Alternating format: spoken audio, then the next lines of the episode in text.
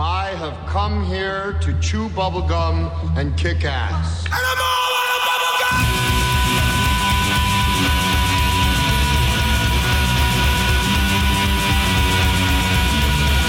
Astro Radio Z is a horror, cult, exploitation film podcast by filmmakers, critics, musicians, journalists, and fans for the film obsessed. Here is your host, Derek Kerry.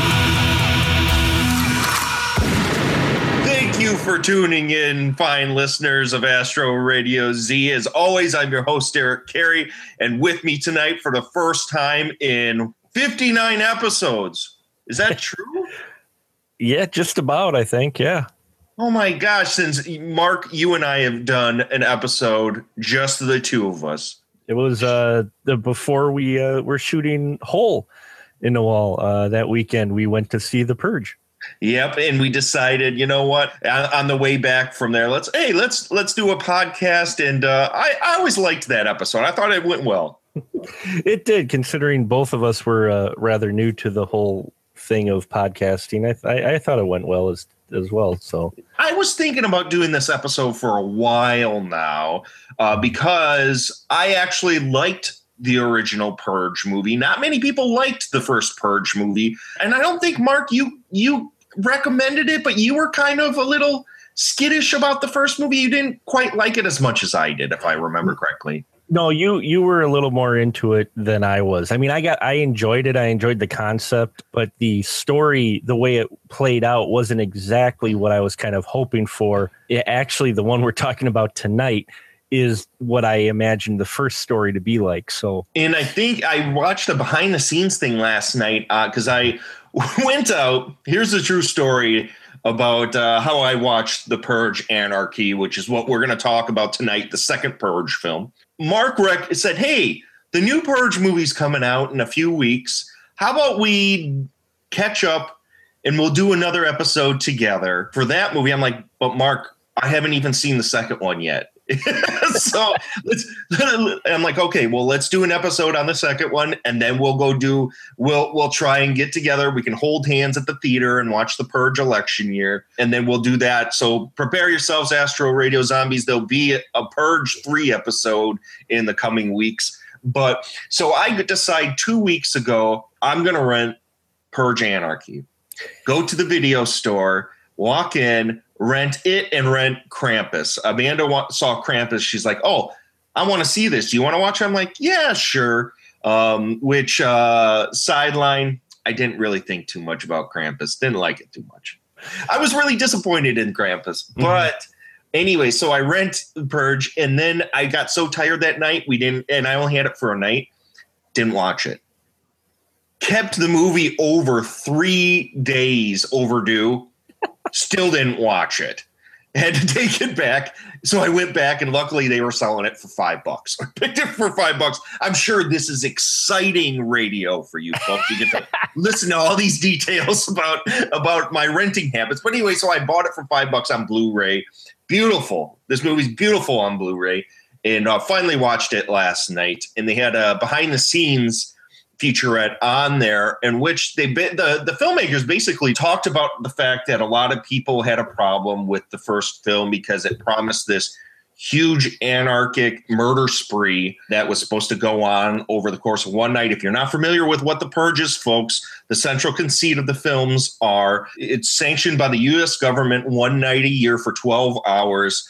Um, you're allowed to commit any crime for that span of time in which it's essentially a way for the government to weed out the poor and the weak and uh, allow the rich and the, the plentiful to become more rich and plentiful and get rid of uh, the, the people in society that they want to get rid of that is a burden to the system anyway. So for 12 hours, people can rape, pillage, steal, and even kill to an extent they can't use explosives and they can't do stuff like that but for the most part they can do whatever they want for 12 hours so the first film is only about one family that are holed up in a house and they have a group of people that are trying to terrorize them so it's basically a home invasion film it was it And- wasn't a bad a home invasion film. It had tense moments.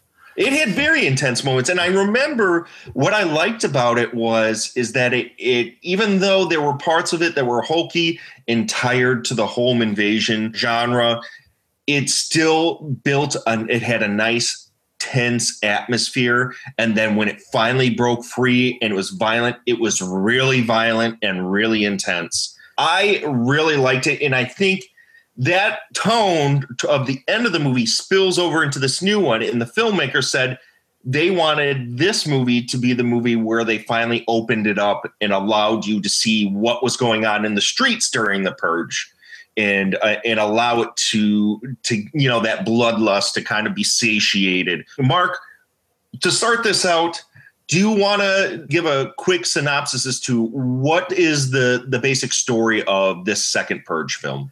Basically as Derek said before, they're carrying over the premise from the first one where there was the new founding fathers who apparently have saved America by starting the purge, which as he said is is 12 hours of basically you can commit any crime, murder, rape, pillaging and that is, legal. Purge Anarchy picks up on uh we've got multiple storylines that kind of cross and converge. We've got the main storyline which is uh we've got a character by played by Frank Grillo, who is a gentleman we're introduced to basically who appears to be on a mission and he plans on taking part of uh, in the purge.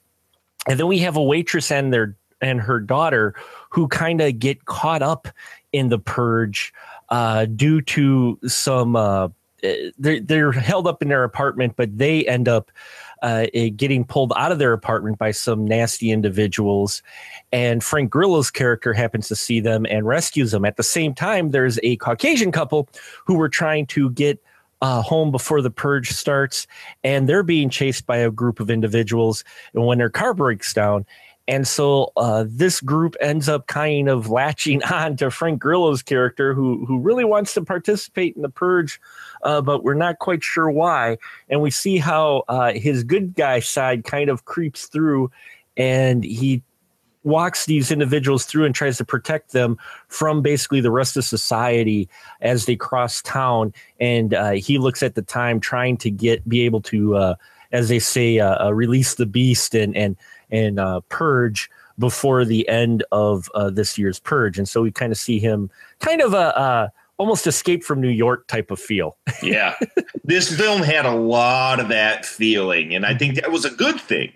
I think, you know, if you're going to do a film like this, which essentially, as we talked about a few episodes back with The Green Room, The Purge, the first film, especially there it's bottle horror. It's yeah. that kind of really claustrophobic. Even though this takes place in a city, the city felt very claustrophobic because n- no matter where they went, they were always on guard. Every t- corner they took, there were snipers. Um, there were roaming, marauding groups of people. There were just random crazies that were out to satiate their bloodlust because in their normal lives, you know, they're they're subdued people that are bullied and victimized and this is just their chance to get out there and finally, you know, right all the wrongs that have been done onto them for one night, regardless of the fact that they may get killed themselves.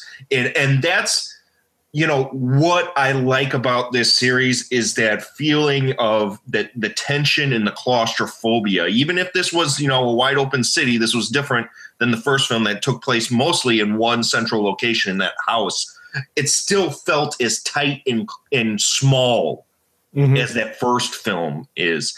And I was talking with Amanda because she watched it with me, and there's something about these two films, and I think it might be the central conceit of the purge itself that kind of sets me on edge and i and even before the violence really starts i feel really tense I, there's something about just the idea of, of of this because maybe it's because of the society we live in now and how gun crazy everybody is and how militant and how the violence is starting to escalate to points where some tragedy can happen at any point. I mean, proven just the other day when a, a Muslim gunman decided to mow down a, a gay club. Yeah. Um, it, this happens on almost daily or weekly basis where something like this happens now. So something like The Purge just does not feel that far off for me. So when I watch this movie, I am very anxious. It makes me very anxious. The same way the Green Room made me feel very anxious. And the the film knows what it's doing and it works for me for the most part. I liked this movie just about as much as I liked the last one because it's a very intense experience. Overall, Mark, what did you think when this movie started up? How did you think it played out? Did you did you end up liking this one a little bit more than the first one? Oh yeah, I I loved the, I fell in love with this one quite a bit, and not just because of the Frank Grillo character, who Frank was great in it. I, oh, I he's awesome. He's easily the best uh, character in the film. He he is the best character, and he was just he was great in it. I I I really loved his character, but in general, yeah, th- these two films are unnerving. I saw it in a theater and I loved it, and I watched it again for the show, and I still loved it. It, it still held up for me. I'm like, I'm still tense. I still, even though I know what's going on, there are some really intense situations, and I think, I think what helps with it is the fact of it, it's not exactly polished nothing in here the way they shoot it. They don't shoot it shaky cam or moving cam or LI, uh, NYPD blue type style, but it's just the way they shoot this. You you only get so not many wide shots. Yep. Otherwise, you, you're always with the people, and you don't see much further than what they see. Yeah. So you've got that tension all the way through, and very few modern horror films, uh, and just very few action films in general, and this isn't a get off my lawn moment, it's true fact, have a problem with keeping consistency with the threat. Right. There's, there, there's usually a point where everybody's comfortable and then they got to get back out. In this film, just when you hit a point when you think people are comfortable, shit hits the fan because yep. of a family dispute. And and that's what I loved about it is it, it, it has just that hint, and like you said, Derek, with reality and uh, art kind of reflecting one another, uh, it, it has just enough tinge of reality and the situations they put into where you're going, I could see this happening, and that really scares me. it it frightens me to my core, and it's just like these two movies. There's something about it that hits home a little too close. That just the conceit, like once the purge starts, there's you know they they have. it was this way in the first film. They have like a, a a national alert that goes out on TV, and there's horns that go off. As soon as that happened it didn't matter what happened after that. I felt on edge. Yeah. Yeah. I felt on edge just in general. Just, I'm just like the whole idea unnerves me. Well, and you're sitting there waiting to listen outside in case you do hear a real horn. oh, right, right. Well, then you see these damn memes on Tumblr and all these other places where people, you know, oh, let's do a purge and blah blah blah. It's just like you you guys, you know what? These are the same idiots that wish there was a zombie apocalypse. It's just like, you know what? You don't want this shit to happen. Are you kidding me?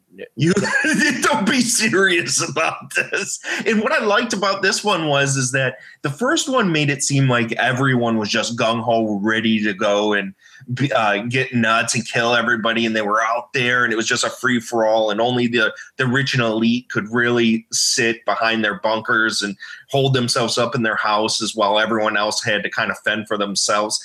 This one, it kind of showed that uh, there was a big faction of people that were starting to kind of revolt against the purge, and not as many people were going out as before to sit and uh, partake in this. And really, only the true crazies and the opportunists were out there. What did you think of this, Mark? Yeah, I I really liked the fact that, like I said, this was what I was hoping the first one was, and that's one of the things that really appealed to me was seeing the multiple storylines and seeing how society actually was uh, either accepting or not accepting of this. And I, you know, the the revolutionary group just it made sense that there'd be a group out there, especially Absolutely. after you know after it's been going on for six years.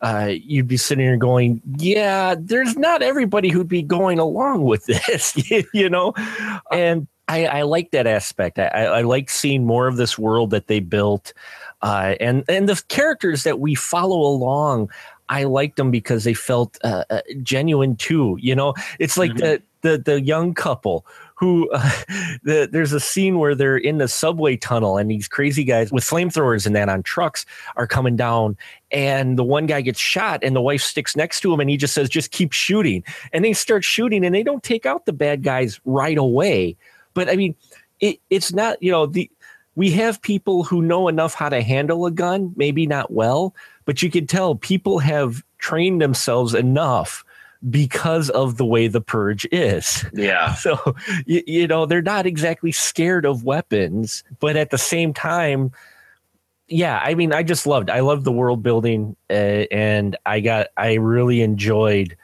that idea that there's a rebellion and the little, the rich scene folks too. I liked that bit a little bit because uh, even though it was a little bit hostile ish, um, very much like Hostel Three, like Hostel so. Three, only done better. Yeah, um, hundred percent better. It, it, was done better than Hostel Three, uh, but I liked that bit. I liked that just a little bit of, I hate to say cheesy or silliness to it because that scene was still intense, but it did alleviate a little bit of the reality tension that was going on through most of the film because we get to there and then we get to this just wild seed where the rich folk are bidding on who to hunt. And, you know, you could kind of see that. But on the other hand, too, you're going, okay, this is just a little over the edge, but I need this. I need this because most of the film, I'm sitting there going, maybe I need to lock my doors and start boarding up my windows with metal shades, you know?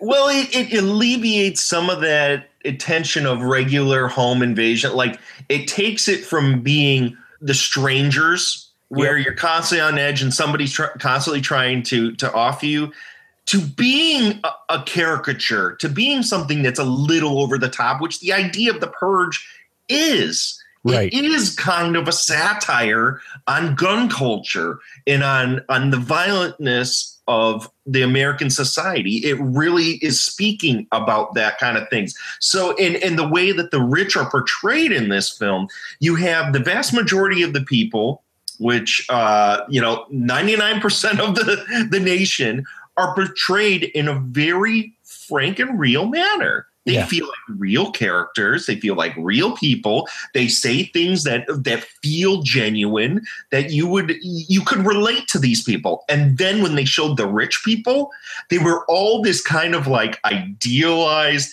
sitting posh mansions, always smiling and winking at each other, and so behind and okay with killing that they would they would pay people to bring poor people into their houses so they could kill people in in their the safeness of the confines of their own house. It was just the way that the rich were portrayed in this film were portrayed as evil and as caricatures almost as if they were like Freddy Krueger but mm-hmm. leave it to Beaver Freddy Krueger. Yep exactly. Yeah, they they were they were the the uh, the super villains, if you were, of the of the film. Uh, but I like that. I, I, I like that a bit. It, it did alleviate it a little bit, you know, near the end, uh, because at that point of the film, you're just like, especially uh, there's some characters what they do with masks in here that are just creepy. There's this group of individuals. One's got this pure white mask that says God, and he's swinging a machete. And there's just something about the imagery in this film that that just creeps you out. You're looking at this going, yeah, that's that's eerie. yeah, there's a lot of it, and and that's kind of a holdover from the first film, mm-hmm. where the the group that was terrorizing Ethan Hawke and his family were also in masks to kind of, you know, get rid of their own personality. And this is the personality for the purge. These are the killers. This is they're purging themselves of their sins by kill getting rid of all these urges in one night in this 12 hour span and then going back to their regular lives hmm. where where they're upstanding members of society and this was what the dichotomy of this these this one night where all these people that have had all these urges for an entire year can go out and kill anybody, kill their friends, kill their lovers, kill strain random strangers, and then the next day everything's supposed to be okay. This was something that was like very interesting to me. Like mm-hmm. how in reality would you be able to just kill somebody and then the next day not feel bad about it or not have any consequences whatsoever? That was that was a very interesting concept to me.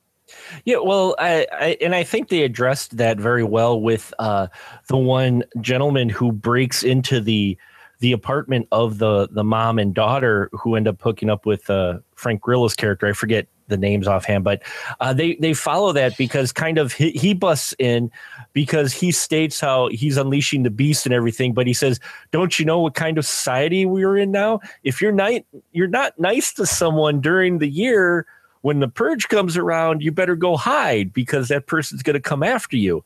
And I thought that was an interesting, you know, him saying that put some things in perspective of, so yeah, as far as those people, you know, 364 days out of the year, people are going to be a little nicer to one another just so they don't have someone trying to hunt them down. You know, when the purge comes, uh, I, I, thought that was interesting uh, that that was addressed. But yeah, and then you can tell that not you know some people it it's just a rage thing and that's one thing they don't explore too much because we're always seeing the movie during the purge but it would be interesting to see how things were handled after uh, the purge on a wider scale, how some people might have handled it. Right. I uh, there are certain things that really work about these films for me, and then there are certain things that that do bother me. And there's not much because I I have to say in general, both of these films are a big thumbs up for me. I like this one a little bit more than I liked the the first one mm-hmm. which uh, I really liked the first one, but this one felt very much to me like another recent film that uh, we had on the show, The Green Room, mm-hmm. uh, where it just felt like it escalated and escalated and escalated. But unfortunately, what didn't work for me was the end of this film. The, oh, the very end where he spares the guy? Yeah, there was something about the fact that they had to have um, a happy ending. Mm-hmm. I mean, quote unquote happy ending uh, to this film that just didn't set well with me. Now, that's not me wanting uh, a movie of pure nihilism because I don't think that's what this film is. Um, there, you know, like we said that the the the rich are kind of like over the top Freddy Krueger type, you know, idealized bad guys. Uh, you're supposed to hate them. They're the one percent. You know, you're, you're if you're anyone that's not a complete rich person, you're supposed to hate these people. They're yeah. the people that everyone sits and you know demonizes anyway because they're the downfall of this country. But uh, what really bothered me was, I think even beyond the fact that you know this this speaks about our, our inherent hatred of each other in this country there was something very interesting about the idea that this main character, Frank Grillo's character, which is his name is Sergeant in this film, yeah, um, that he was this guy whose whose um, son was killed by a drunk driver, and his ex-wife, who remarried, came to settle because she knew he was going to go do something. Yep came to visit him before the purge and said, You don't have to do this. You don't have to do this because she walks in his apartment and he's got pictures of the man who killed his son in a drunk driving accident on his wall. So she knew exactly what he's doing because he's got a bag full of guns. He puts on his uh, Kevlar jacket. He's ready to go out. He looks, he literally looks like the Punisher about yeah. to go out yeah. and, and take out some people.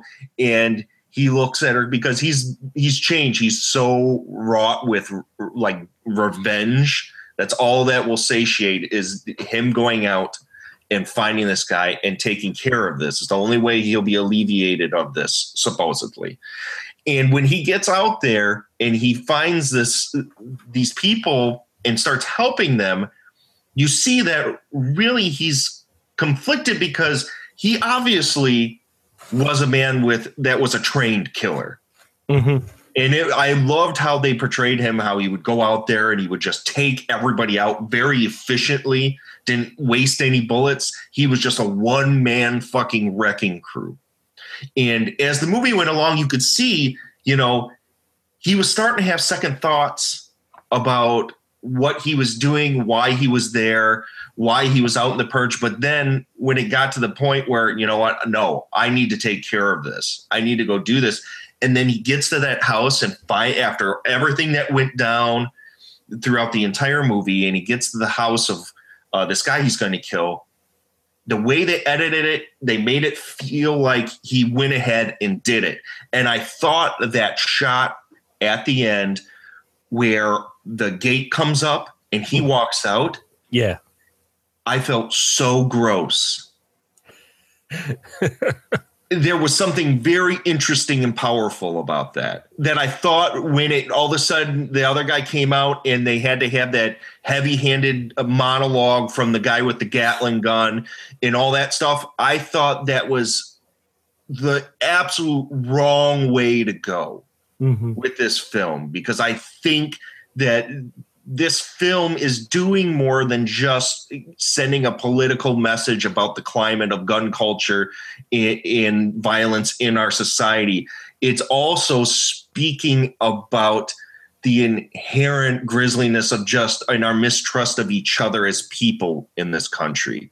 And I thought that that end where he went, and even though he was a good person, he still could not help himself. He still was driven by anger. And I thought that was a very interesting way they could have ended this film. And they didn't. Instead, they went with the happy ending. What did you think about this, Mark? You know, I, I hadn't thought about it too much till you brought it up. I, I did kind of like the hand, happy ending, but it felt a little out of place with the rest of the film. I I think it would have had more effect had the door come up and he leaves and we're not sure if he actually kills the guy ever or not.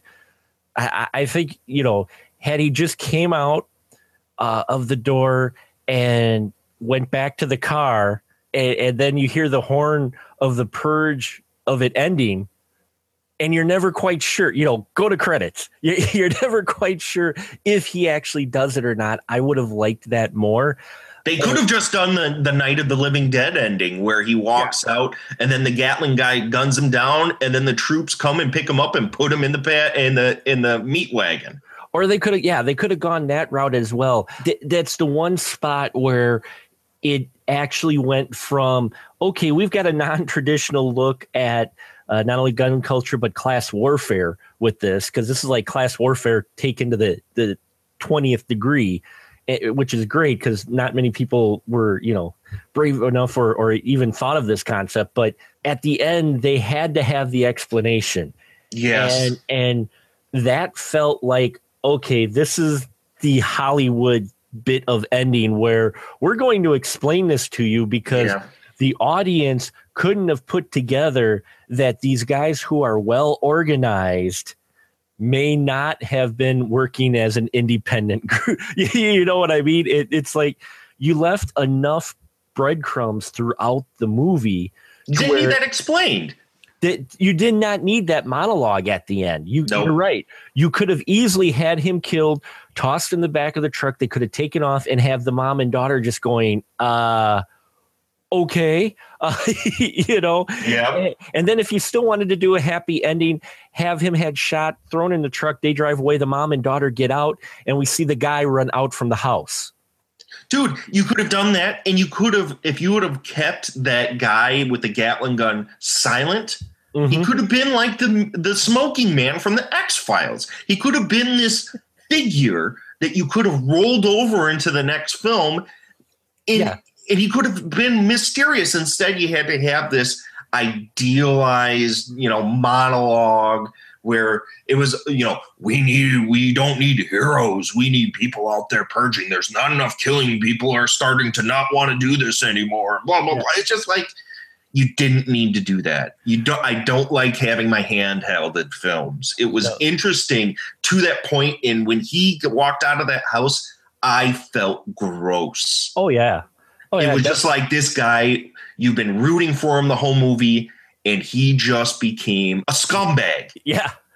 he became a scumbag at the end. And I was just like, this is interesting. This is mm-hmm. doing something here because I am actually feeling something. and then it just gets vanquished within two seconds. it, it does. Yeah, that that's the only thing. But I think they did that ending one because possibly they didn't think they'd be doing a third one. um, you know, they might have had plans, but not quite sure. But two, that that that was the Hollywood part of it. Um, you, you know, that that's just that was just the wide release part of it. I think had it ended the other way, you might not have had it wide release. Just saying. Uh, you know, dude, I smell a fan edit. I smell a fan edit of this easily, and you wouldn't need to mess with anything except those last five minutes of the movie. The way it ends, you could trim it out completely differently. Still keep the tone of the film. Heck, like I said, even keep it if you really want to be a happy ending. Have them after they shoot grill and toss them in the truck. Have the guy come run out of the house. You know, or even worse, have him run out of the house and he gets killed. Dude, I don't even think you have to do that. I think you yeah. keep it. He walks out, you know, he's closing his eyes, he looks mm-hmm. up, and then he gets shot down. Then the guy comes over with the glasses and just looks down at him. Cut to black. Yeah. You could, there it is. There it is right there. I think it would, that's a great ending, but oh, really, oh, not, in, not only oh, that, but when you go to black, you do the horn of the end of the purge it, it, and just so you have that last sound of of creepiness. That's perfect. That's amazing. I would. I almost want to do this fan edit now, Mark. You almost got me wanting to do another fan edit. I, I haven't done a fan edit since I did that fan edit of uh, the Evil Dead remake. Sure. you almost make me want to do another fan edit now. That's brilliant. That's awesome. But really, in the grand scheme of this movie, that's the only thing that I really have to complain about. Oh yeah, uh, uh, same here. That's the only part that didn't quite sit right with me. That felt a little out out of place with the rest of the film. Otherwise, yeah, this is a solid film. I mean, it, it doesn't, for the most part, it doesn't get overcomplicated until the end when we mention the description. But for most of this film, you you can follow what's going on in you know like when they're in her friend's house and the sister decides to purge in the house because of the uh her husband cheating on you know her with her sister. Yep. That what was funny is but that you could see that happening. Yes. Here, here we got a family who thinks they're safe but you had something bad happen during the year again and it just bubbles up and here someone's taking advantage of it. And this right here, it, it showed a prime example of how the purge preyed on the people who, yeah, were not in that 1%, who who deal with real world problems every day. Not saying one percenters don't, but just in a different reality. It, it really yeah. is, you know. And, and yeah, outside of that ending, I, I really loved this film, and I, I still enjoy it on on a whole. It, I think it's one of the better action horror films out there. Yeah, definitely. I thought uh, not only just that scene that you described mm-hmm. in the beginning, the couple that are separating that get uh, kind of stranded because the the group with the, the masks cut their fuel line. Yep. Um, there were tinges during that conversation that made me feel like the husband was going to off the wife.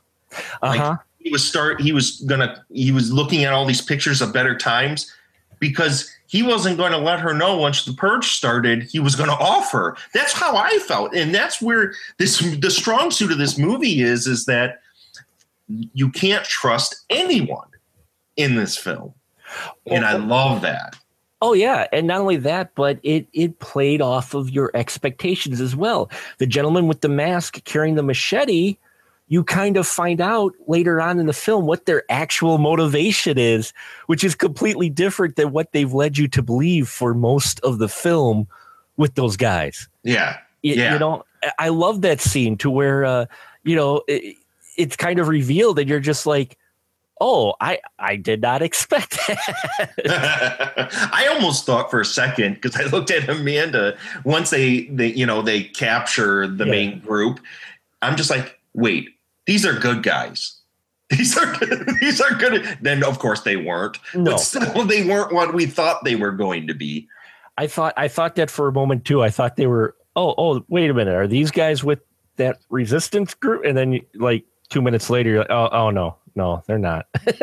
they're, they're completely in it for other motivations. But you know, it, it made sense. I think that's what I really like about what really gets me with this film versus some of the others is majority of the situations you see people put in here made sense within the world and you could almost see yeah if there was a purge i could see this Yeah, and they and the the world that they built felt real. Mhm. Uh, That was the main thing. Is if you don't buy into the world and you don't buy buy into the people, then this movie's not going to work. It's not going to work for you.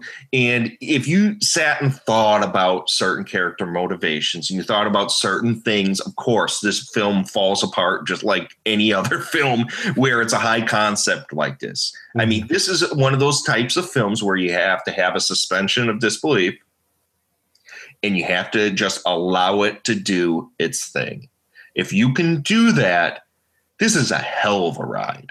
oh yeah. I I really, really, really dig this film. Mm-hmm. Yeah, I dug it too. I thought it was a really great. I was kind of worried when I heard that they were coming out with it, and then when I watched it, I was like, "That was a good follow up. That's where you want this to go." you know, and so makes me very curious how they're going to handle the next one. So Yeah, I don't- I've seen now we've seen this trailer for a few months now.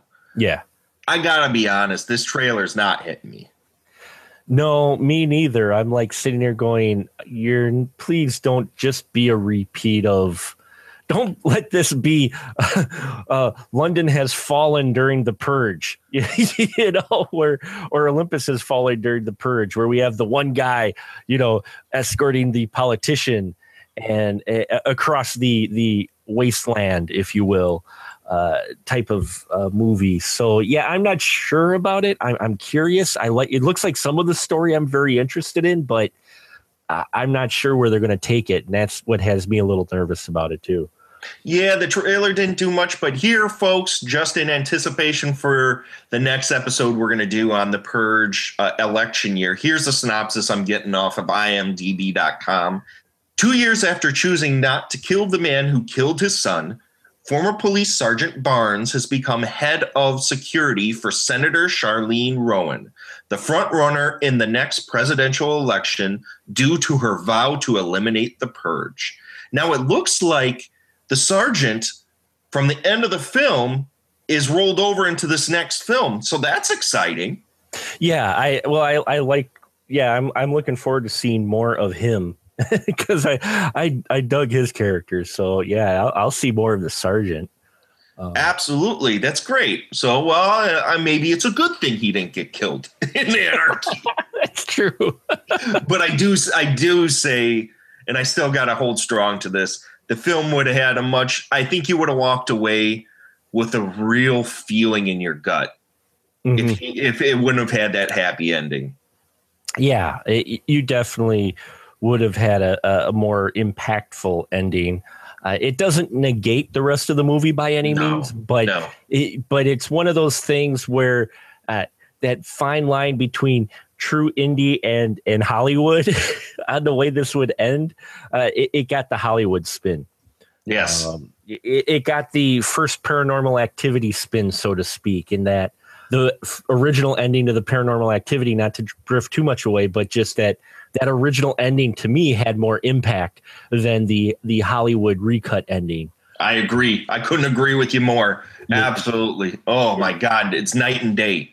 It, it is, you know, it, it just adds that extra punch and meaning, but at the same time, it it it was not that Hollywood ending that you know they they think studios think film goers want. I, I think you know I, I think they don't give the audience enough credit sometimes. In all No. honesty, They absolutely don't. So let's go ahead and mark. Let's. I, I think it's pretty obvious what we think because uh, first film I gave a thumbs up and you gave kind of a meh.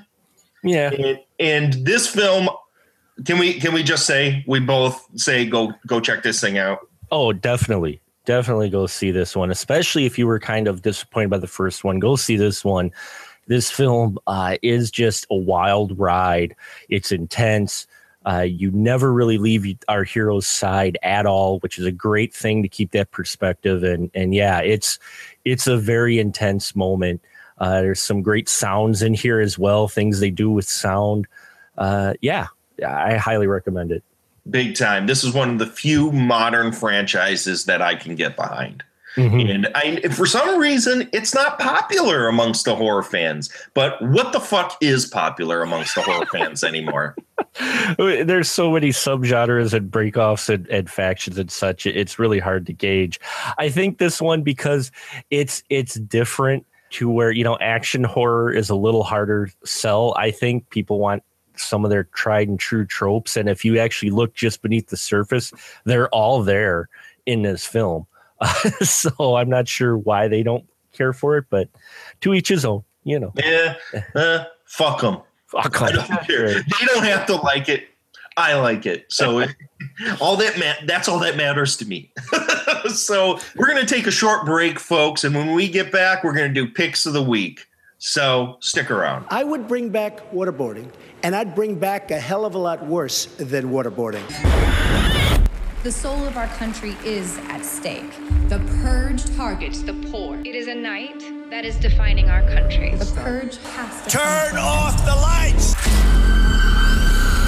This is your emergency broadcast system announcing the commencement of the annual purge. At the siren, all crime, including murder, will be legal for 12 hours. Your government thanks you for your participation.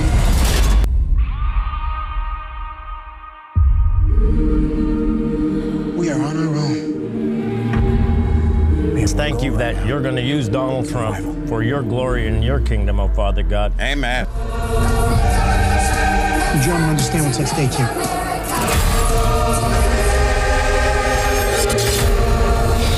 It's our duty to help protect her. Here they come.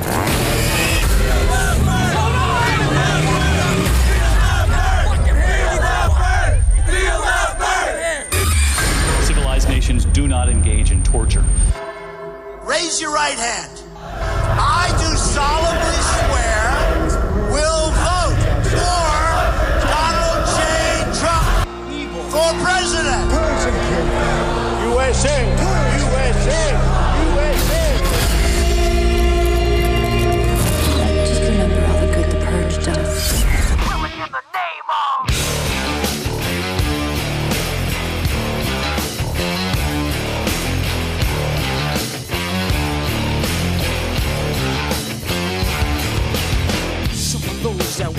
forces are the same that burn crosses.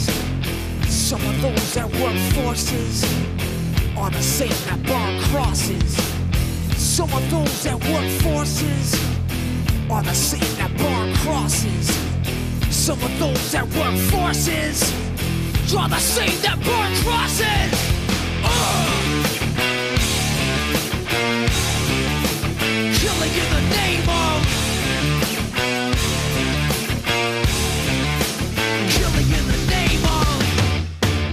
what they told you. Now you do what they told you. Now you do what they told you. Now you do what they told you.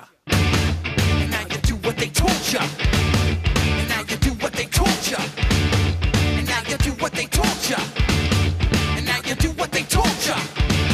And now you do what they told you. And now you do what they told you. And now you do what they told you.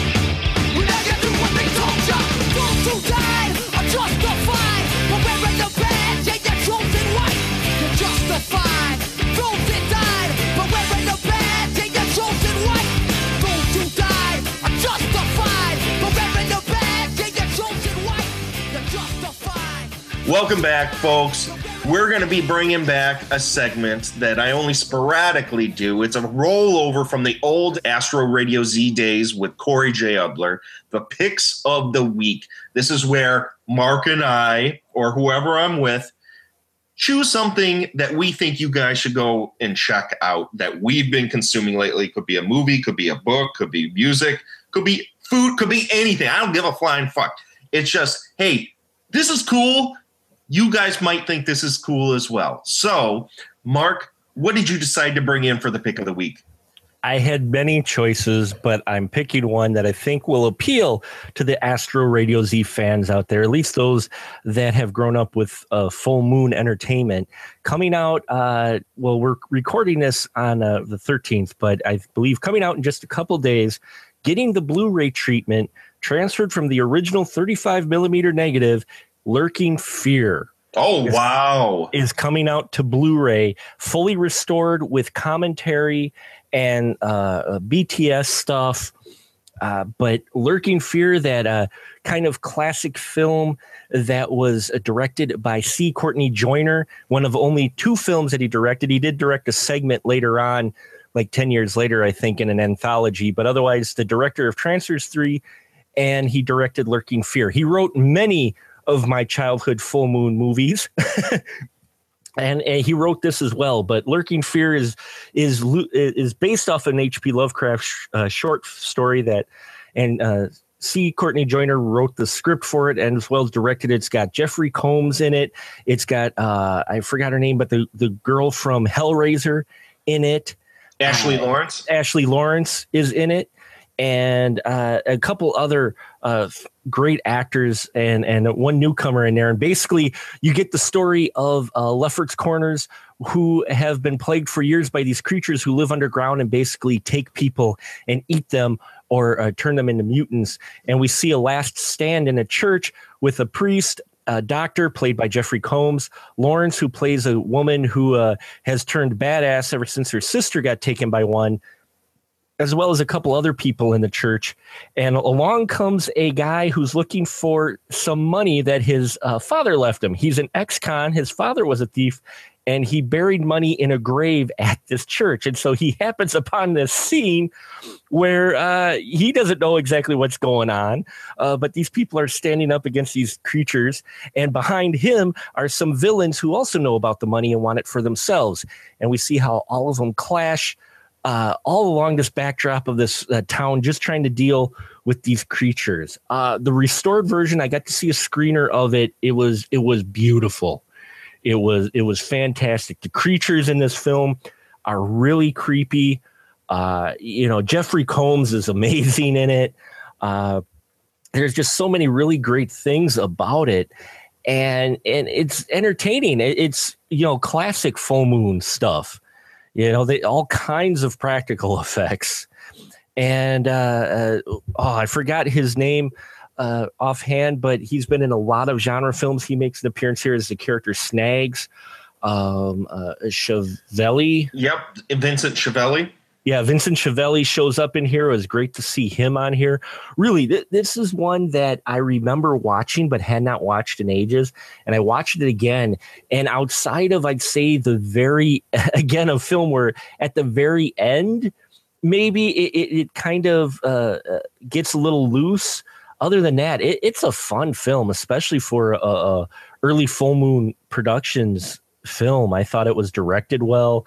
Uh, the acting in there is is fun. You know, there's some over top stuff, and Combs is just great.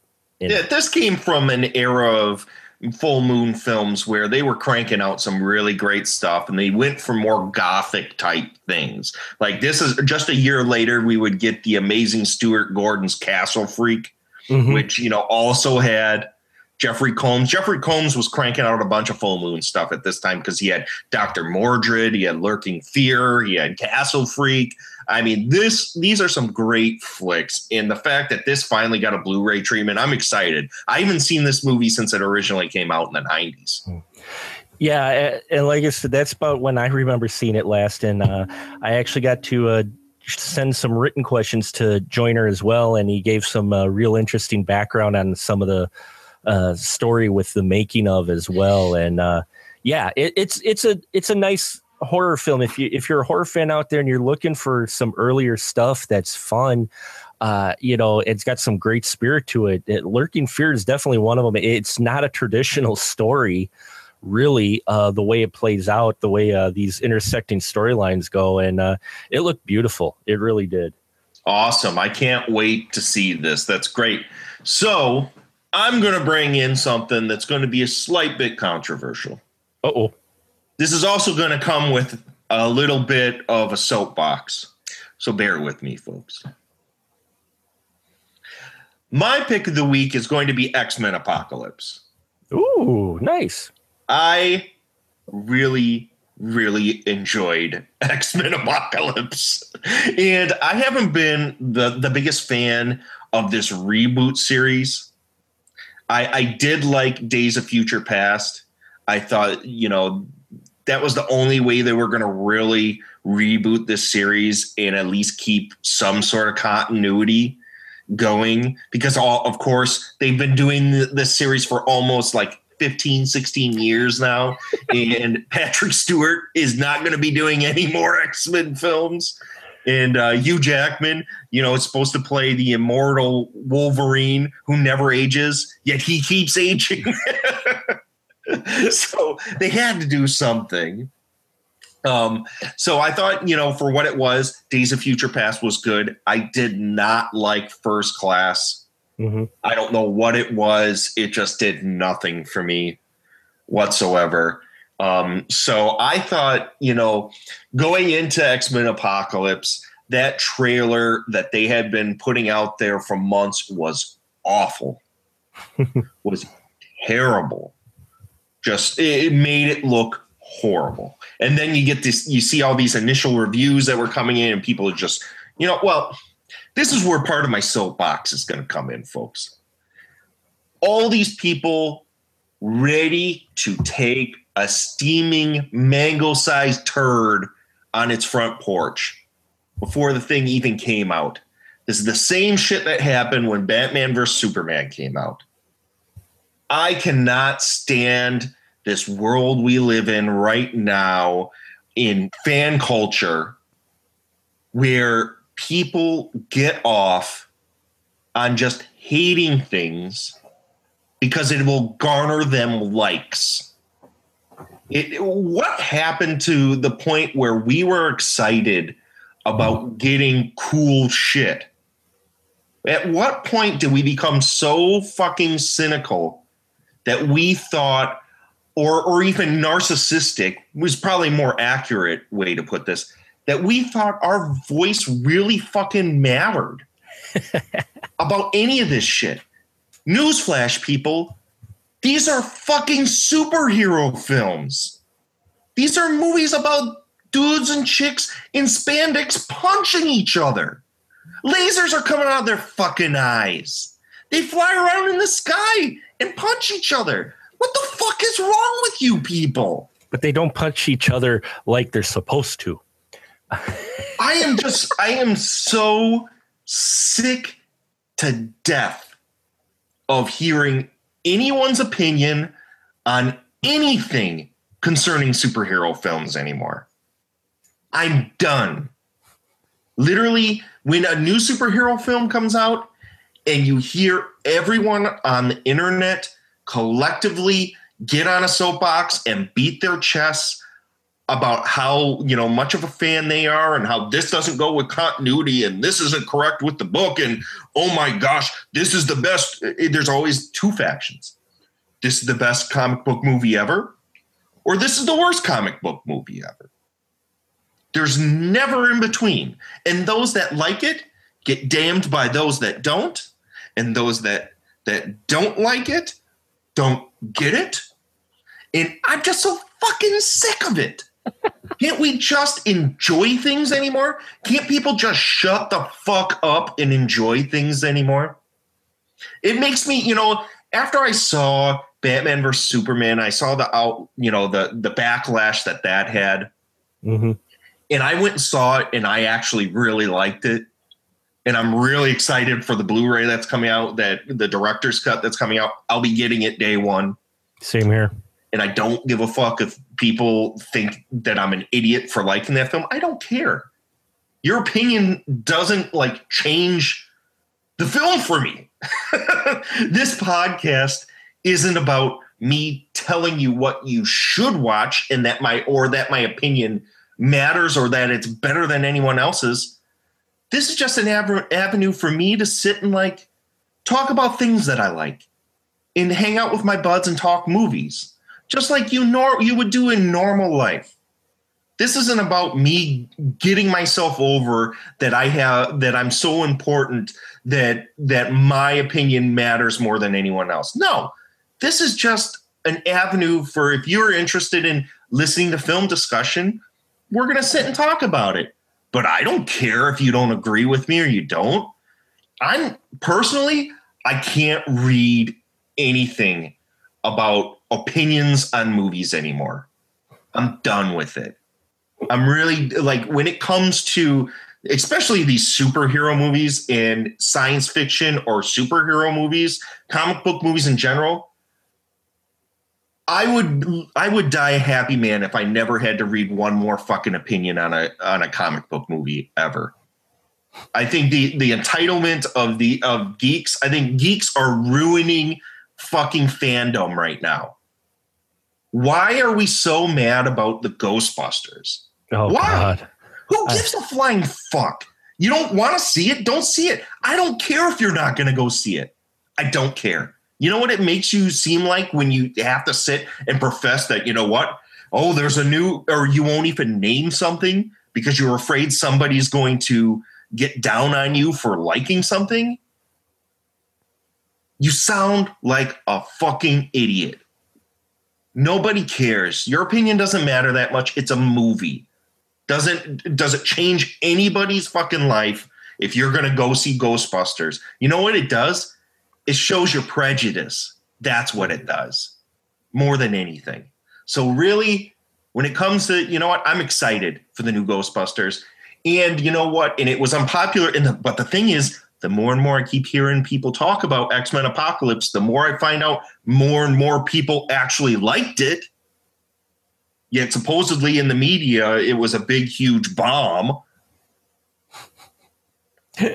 Well, they- how, how do you win, Mark? You, you don't. And I got caught up in it for a while. And after my podcast with X Men Apocalypse, that was kind of my uh, therapy thing because for a while I got kind of caught up into it. I'll fully admit. And I was trying to, and this was this is what got me was I was trying to uh, compare them together. And what my brain was really, what broke my brain for a while was trying to figure out why did one film get a pass when the other one doesn't? And, and there were certain flaws that i saw with both films.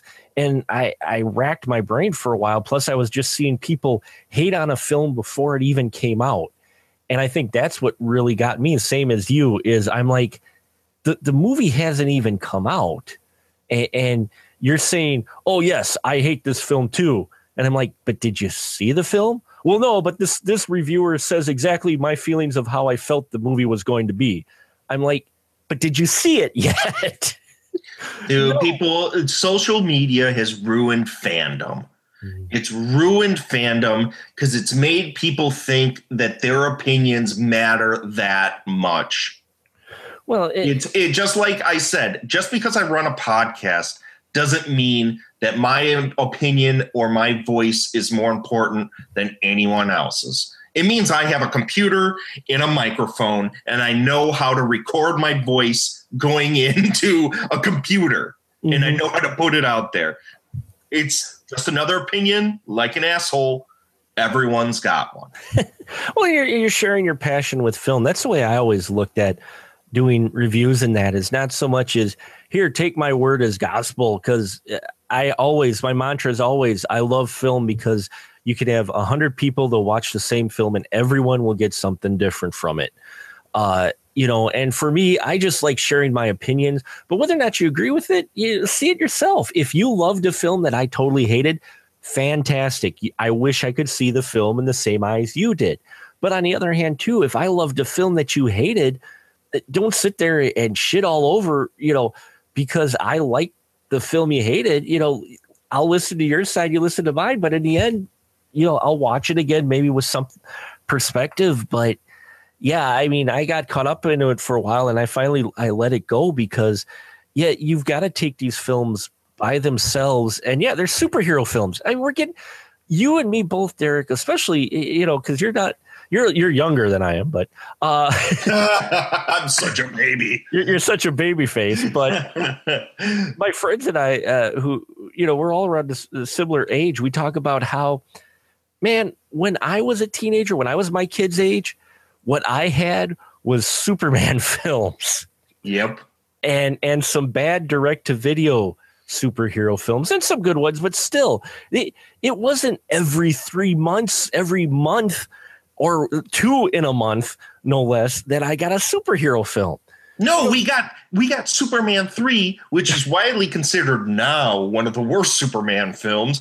But I remember as a kid, I watched that fucking thing all the time. I must have watched the Superman films over and over again. And then, you know, for me, I, the huge one for me was Batman in 89 when it came Oh, out. yeah. Holy shit, I lost my shit. It was like Batman everything, man. I think every kid at, when that came out was Batman. That was when people were carving Batman into their hair. I know, right? Because like that was cool. Because we hadn't really gotten a superhero besides Bat, uh, besides Superman, up until then with the big screen treatment. None that were at least popular. Uh, you Other know, than Hulk on TV. Uh, Hulk or you know direct to TV or some direct to video stuff, but still, I mean, Batman it just blew you away the scope that he had did it in, regardless of how you felt Batman was portrayed. Burton really broke open the genre. Said, "Look, you could do something other than Superman, and you could do something on a scale with a world built." a comic book world built and actually work within it and make it successful is what he showed. And and yeah, but you know, now crimes we had two in a month. We had Civil War at the beginning of May and X-Men Apocalypse at the end of May. We got Suicide Squad coming out. Don't forget Doctor Strange yet and another Star Wars film. I mean, this this is the era of the geek where geek is chic.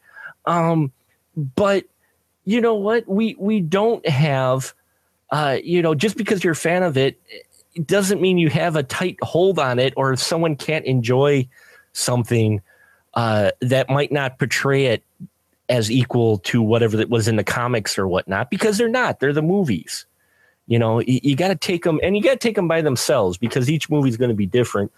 But, you know, the whole Marvel riff just, I think, is what got me as well is how there is a core group that seem to want to crap on anything that isn't from Marvel Studios, regardless of what it is, regardless if it's good or not.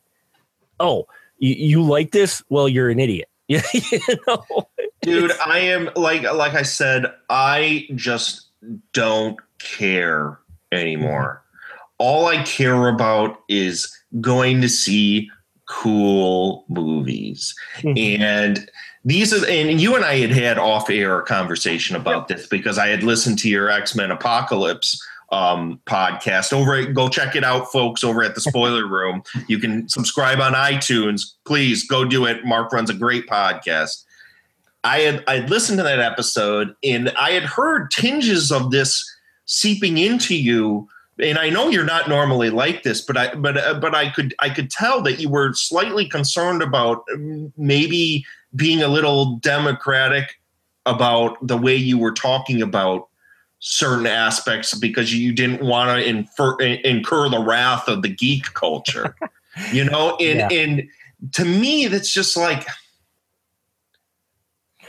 the whole point we we sit and do these podcasts or we we take the time to sit in or, or in your case you you film reviews you take all this time out of your day you're so passionate about it to basically feel like you need to be shushed because you're worried about what this multitude of people the, these quote unquote people out there that are that are just words on a screen what mm-hmm. they fucking what they think like it matters it doesn't. It doesn't. None of this fucking matters. This is entertainment folks. These are as i said these are comic book films. Take a step fucking back people these movies are intended for children Mm-hmm. I don't care what you think. I no longer care if you like it or not. All I know is I walk into each and every one of them excited because I grew up just like you at a time where we didn't have these things. We had the comic books. And to even just have the opportunity to see these things the way that we see them now if i would have seen them like this when i was a kid holy fuck. Can you imagine Oh, seeing man. something like captain america civil war when you were a kid? Oh, you know this even though i make fun of it and always i'm constantly on this show giving it new names the, the movie if i would have seen that when I, I was a kid these kids have it are so lucky Oh yeah. so lucky now that they get to see these characters done in such a spectacular way up on screen and we should be happy that we live in an age where anything can be visualized now in a mm-hmm. near photorealistic manner. You know what that means? That means anything we think of can now become a reality on screen. Yet all we can focus on now is what we hate. For me, I'm sick of it. I don't want anything to do with it. I've for a long time actively tried to avoid on this podcast talking about things that I don't like. Mm-hmm. Sometimes we get caught in the middle with our franchise episodes where we talk about things we don't like, but that's because we go forward to, to sit and examine an entire se- series of movies. And sometimes that happens. But for the most part, I don't like doing that. And I don't want this show to be about that. I want this show to be a resource for you guys to come and listen to me be, jabber on like a jackass about shit that I like with my friends. And to, to round this out, I liked X Men Apocalypse. It was big. It was stupid. It was like a. It was like the '90s X Men cartoon put to life on a big screen in live action. I loved it. And what did I mostly take away from it? I finally got to see the Weapon X scene on screen the Mhm. way that I thought it would be when I first read that comic book. I remember I got that comic book and I read it cover to cover and took it with me wherever I went when it first came out.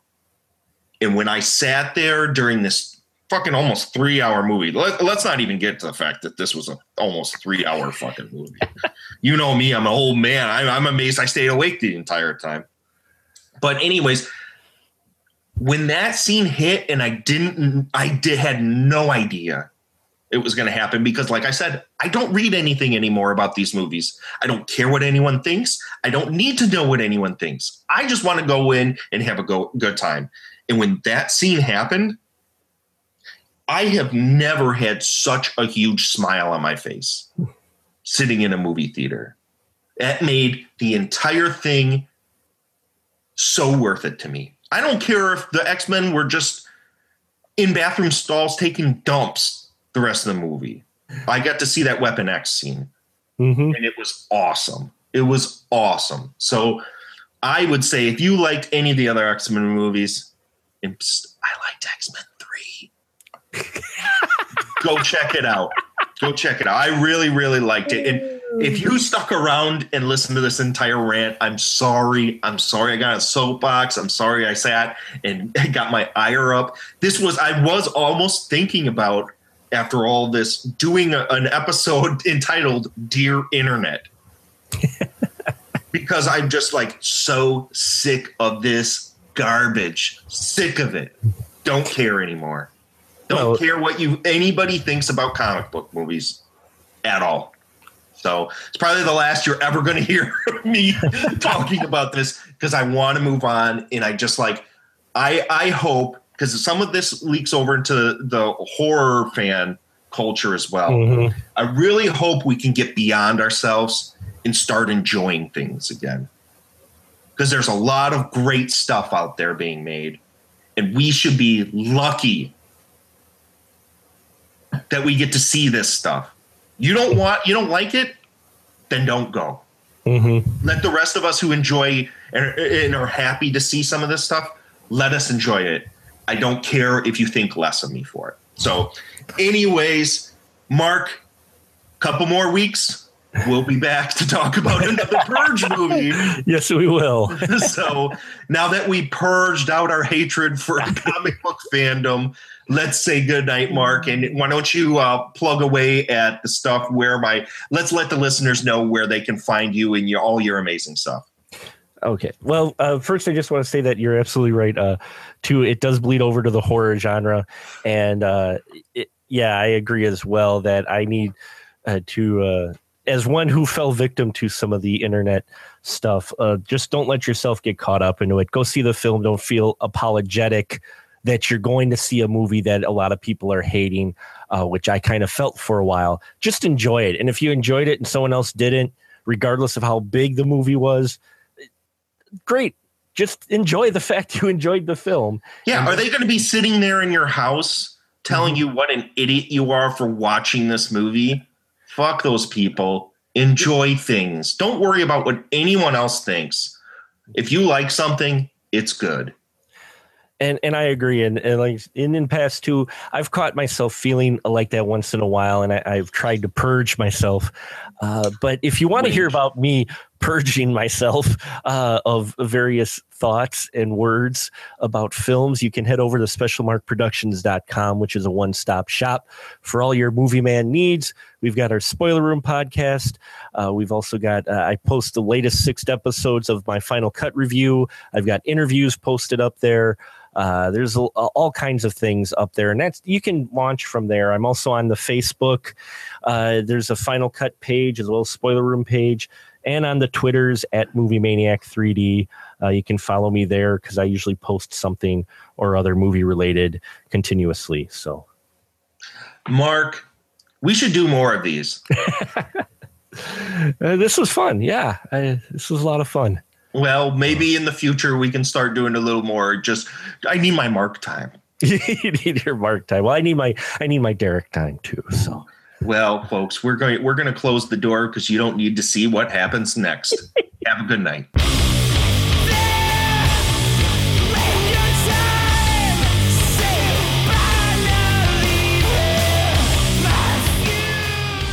You can find Astro Radio Z on iTunes, Stitcher, TuneIn, Spreaker, YouTube, and anywhere that podcasts are found. Please subscribe, share, rate, and review. You can also follow us on Twitter, Facebook, and email us questions, concerns, or just general chatter at astroradiozpodcast at gmail.com. Coming from me, Derek Carey, thank you for listening, and I'll see you next time.